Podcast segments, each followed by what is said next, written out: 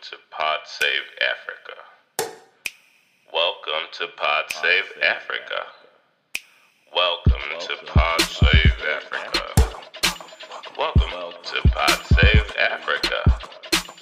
Welcome to Pod Save Africa. Welcome to Pod Save Africa. Welcome to Pod Save Africa. Welcome to Pod Save Africa. Welcome to Pod Save Africa. Welcome to Pod Save Africa. Welcome to Pod Save Africa. Welcome. Hello, everyone. Welcome back to Pod Save Africa. It's yours truly, your favorite host, Akande Aderele. Don't tell Oinkon Sela this when she gets back. As you would imagine, Oinkon's uh, out on a uh, fact finding mission, let's put it that way, and she's unavailable for this meeting, so I will be leading this news update. Um, it's a pleasure to be back, and I know my voice has been missed on the, uh, well, I, I'm telling myself my voice has been missed on the podcast, so I'm glad to be back. Um, however, some of the news updates we're sharing today are not in the highest of. Uh, it's not the most bubbly stuff. Being completely honest with you, um, we have a little bit of news on the train attack in Nigeria. We're going to talk a little bit about um, some anti-immigrant rhetoric going on in South Africa. We're going to talk about some good news in the in South Sudan, and we're going to talk about um, justice being served in Burkina Faso. Um, let's kick right into it. So, starting with the first story of the day, um, I'm sure as many have started to see. Um, in a few weeks ago, there was an attack on a train in Kaduna, heading from heading from Abuja, which is the capital of Nigeria, to Kaduna, which is a state, I think northeast, slightly northeast of the center central part, which is where Abuja is. Um, as you'd imagine, you know, this is what one would hope is one of the safer routes since it's directly to the capital. However, um, it's said that suspected bandits, well, I don't like the language of calling people bandits. In fact, where in fact what they're doing is really terrorism. Um, and I feel like it's whitewashing um, some of the evils that are going on in Nigeria right now. However, you know, go, getting into kind of the specifics of the issue, um, it said that they planted bombs on the rail line, um, halted the train as a result, and then um, and then attacked it with gunmen. And there's uh, nobody has claimed responsibility as of this time, or at least nobody, they haven't figured out who exactly did it, quote unquote. Um, even though I'd, I'd be quite surprised if the government doesn't have some intelligence as to why or as to you know who are the, the, the kind of suspected parties. Um, they said that the military at the time had secured the area and was getting all the passengers to safe places. Um, that was kind of the first wave of news, and the second wave of news we got, um, it was said that oh, some of these, you know, quite a few people were missing, um, and unfortunately, the uh, the the list of people who, the manifest of people who were on the train, is a little bit of a model story because apparently the train had more people than it was supposed to have at the time. So um, there's layers of issues there. Um, so they're having difficulty tracking the actual people that are missing because um, because the manifest the one of course the manifest issues and two they, you can imagine a good number of them have been kidnapped. Um, so right now the, the, the, the key questions facing the Nigerian government are one, how do you secure what is one of the more active train lines. Two, how do you find the individuals that are missing? And then three, how do you, you know, create a long term solution to quote unquote banditry in most of northern and even parts of southern Nigeria now at this time. Um, we'll keep you posted as the story evolves. Um, the current administration hasn't shown a particularly strong willingness to resolve this in recent times. Um, and I'm hoping that changes, and also when there's regime change next year, um, regime change, um, that there's that there's a significant new approach to solving this critical issue. Um, on to our next story. Um, we're going to Burkina Faso. Um, as many of you people are familiar, there was once an individual who was the president of Burkina Faso called Thomas Sankara um, unfortunately, uh, he was murdered brutally in 1987 by soldiers who killed him and about 12 other men in, or I think 12 men total, um, in in his office, outside his office in 1987 by a soldier. So it was a military coup. That military coup then installed an individual called Blaise Compaoré into presidency. He then went on to rule for 27 years with a fairly tight grip until you know a significant uprising pushed him out in in 2014. At which point he fled to Ivory Coast with the help of French soldiers. Soldiers. Um, now there have been multiple requests for extradition. Ivory Coast has denied them, and then of course Mr. Sankara has remained exiled this entire time since 2014. So um, the big news here is that as of April 6th, um, after a bunch of uh, a bunch of bunch of hearings for about a year, half a year. Um, the the courts in in uh, in Ivory Coast in Ouagadougou um, announced that he has been Mr. Compaoré in absentia, of course, has received a life sentence and imprisonment for the murder of Thomas Sankara, which is something a lot of people suspected for a long time. Um, if you're not familiar with Thomas Sankara, he was a firebrand Marxist revolutionary, and he was one of the youngest presidents in in modern African history when he took power and when he rose to power in 1983 and he gained kind of this reputation for being a very kind of you know by the by very set rules type of individual, and you know he also was a outspoken kind of believer in Pan Africanism and um, honestly, quite frankly, spoke out spoke out against kind of West the West quote unquote Europe and the United States. Um, and at the time, in a period where you know where most of the countries were 20 or so years post colonialism and still had harsh wounds, and still, you know, to some degree today have harsh wounds about the, the West. Um, it was kind of a lot of people rallied around him, having seen somebody that seemed to be standing up for the uh, for African people. So um, seeing this ruling makes a lot of people considerably happy to see some form of justice. Now, will he actually serve the sentence? Highly unlikely, since he's not been extradited by Ivory Coast.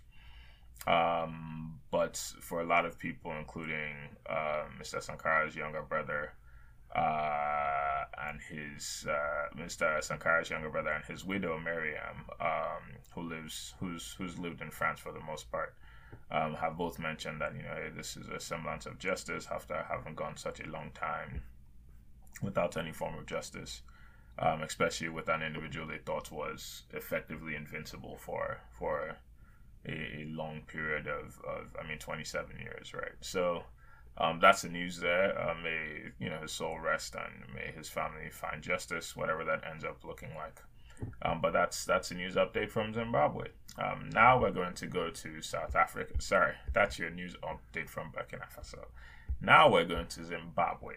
Um, uh, uh, actually, we're going to South Africa, but this has to do with a Zimbabwean man who was stoned and set alight by a mob in a South African township on Wednesday during a flare up of anti immigrant violence.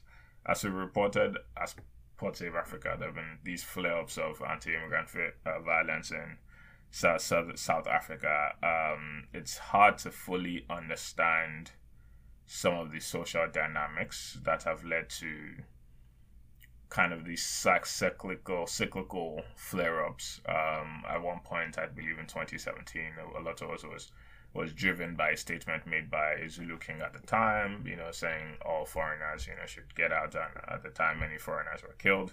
Uh, quite frequently, foreigners also of African descent. Um, so it's it's it's um, really xenophobic, honestly, um, and what has happened now is that on this one occasion, um, the, the, the, it was kind of a, sequence of events happened back to back. The police minister just visited Diepsloot, which is a suburb in, in the northwest of Johannesburg we're talking about. And he, you know, said like, hey, there's a, I acknowledge there issues with crime here. I'm going to pledge more police officers. Um, and literally a few hours later, um, a small group of people were going from door to door and you know asking for people's passports and IDs to see who was a foreigner Um, and because you know they, they blamed the crime on the foreigners, and uh, the, the the man apparently ran out of his house. They chased him down, stoned him to death. They eventually threw uh, tires on him and burnt him. Um, so really mob justice in the in the West, in the West kind of case. Um, and this is part of a pattern, a broader pattern in in South Africa, where a lot of groups have been rising up now that are effectively um, effectively stoking xenophobic tensions in South Africa. Now, of course, the social dynamics at a high level involve a lot of people being poor without access to education, um, kind of sitting there having maybe the sister I'm telling myself maybe somewhat come to terms with kind of like, hey, colonialism got us here, maybe we can't do anything about that, or kind of fight for justice to the you know uh, the non-African oppressors who have put us in this place, the non-African majority that's put us in this place. Um, but you know, hey, what we're not going to accept is all of these individuals coming from other African countries and finding ways to be successful, right? So um, you have organizations like operate, like you know, Operation Dudula, which means I believe go back, um, and a few other groups that are now kind of stoking anti-immigrant uh, uh, uh, um, um, you know protests and events and things like that and this is just really kind of a, a, a, really sad occasion in which that has spiraled into the loss of somebody's life. Um, in, in 2014, in 2017, I believe, I think similar things happened and, lives were lost again. And, um, you know, the country is at, you know, 50% or so unemployment rates, you know, well, the, the, well, the official unemployment rate is 35.3%. I think some of the people say it's, you know, about 50%. Um, it's it's one of those difficult situations in which the government has a responsibility to make things better for its people, whereas also creating a, an environment where South Africans and all the individuals who live there have access to all the resources that they need um, without feeling like they're you know competing for something limited the the crabs in the barrel you know mentality so um, hoping for strong. I think you know the key concerns here are, twofold. One, of course, resolving the economic situation in South Africa for the poorest of people, uh, many of whom are are black individuals that's you know honestly have been have been have gotten the short the short end of the stick in in South Africa, um, but also in emphasizing the need for for South Africans to to to be part of the African citizenry and, and support each other and part of the global citizenship scenery and not take such an aggressive approach towards foreigners. Um, and you know, hopefully Cyril Ramaphosa and and his government take that that's quite seriously. Uh, moving on to our final piece of news for the day, um, we're going to South Sudan. Um, if you're not familiar, South Sudan has been in perpetual conflict for the past I would say two or so decades. Um, initially, you know, Sudan's lots of infighting broke into Sudan and then South Sudan. That's a long story I'm not going to go into. Um, then South Sudan becomes its own country. Um, however, um, South Sudan's the, the, the two parties that the two individuals are currently re-leading the kind of two factions um, South Sudan's current president, Salva Kiir, and his vice president, Riek Machar, um, have led two opposing forces that basically have battled over the country for five years. There was a five year civil war, basically as, just uh, as soon as um, South Sudan became its own country.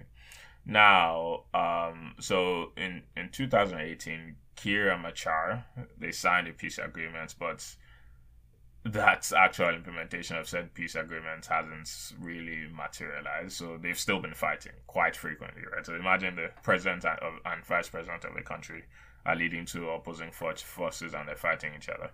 And in recent weeks, especially, that that has escalated quite significantly. Um, and you know, and you know, the the the vice president's side even got to the point. I, I believe March twenty third said, "Look, we're not even going to be part of this peace agreement because the government keeps attacking us X, Y, and Z. So, um, so you know, where I'm happy to report that they've now, as of April 4th, um, signed, they've agreed to resume talks about integrating their forces under a unified, a unified command um, and hopefully really work on enforcing this peace agreement so that they can build a country that works for all of the people within it. I think it's easy for fighting is easy, right? It's like, you know, picking up weapons and attacking the other person or telling other people to attack other people. It doesn't take the well, of course now there's lots of sophistication around things like that, but it's like relative to actually building nation building and committing to developing the economy and making sure resources are available and figuring out what access looks like for your people and deciding what institutions need to support all that. That's the real hard stuff. And from my perspective, Sudan has long deferred this work. South Sudan has long deferred this work and it's time now for them to focus on doing so. And I'm hoping truly for a long lasting peace that's focused on the outcomes as opposed to, you know, who gets to have power, when, and where. Um, I think the generation of Africans growing up now, especially in South Sudan, where, you know, well over half the population is beneath the ages, age of 50, those people are expecting better for themselves and they can see the world out, outside of where they live and see what outcomes look like there. And it's critically important that those people have a future they can build towards as opposed to a lifetime lived in war. Um, I look forward to, I'm optimistic about Sudan as I am about every single one of the countries we've talked about. But the general theme here is a lot of our leadership has key critical challenges to fulfill and to solve. Um, we you know people make arguments like hey who who does the responsibility for a good nation lie with? The people themselves or the leadership? And i think the influence of leadership is quite significant. Now of course i think every single individual has a part to play in doing better and being better. But i think we've cyclically had failures of leadership on the african continent. And um, as much as I want to, you know, believe that institutions are the most important thing, and, and I really do, but I, I don't think those things happen without leaders that are committed to that. So um, I'm deeply hoping, and maybe that's the, the tying theme of all the all the parts and pieces we've discussed today. I'm deeply hoping that our leaders start to align their internal incentives with national progress.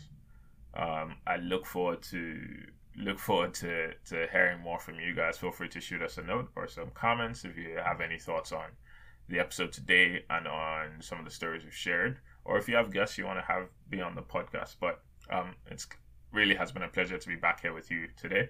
Um, it's been your host Akande Aderele. Uh, you have a fantastic rest of your week and uh, happy happy April. Um, and cheers everyone.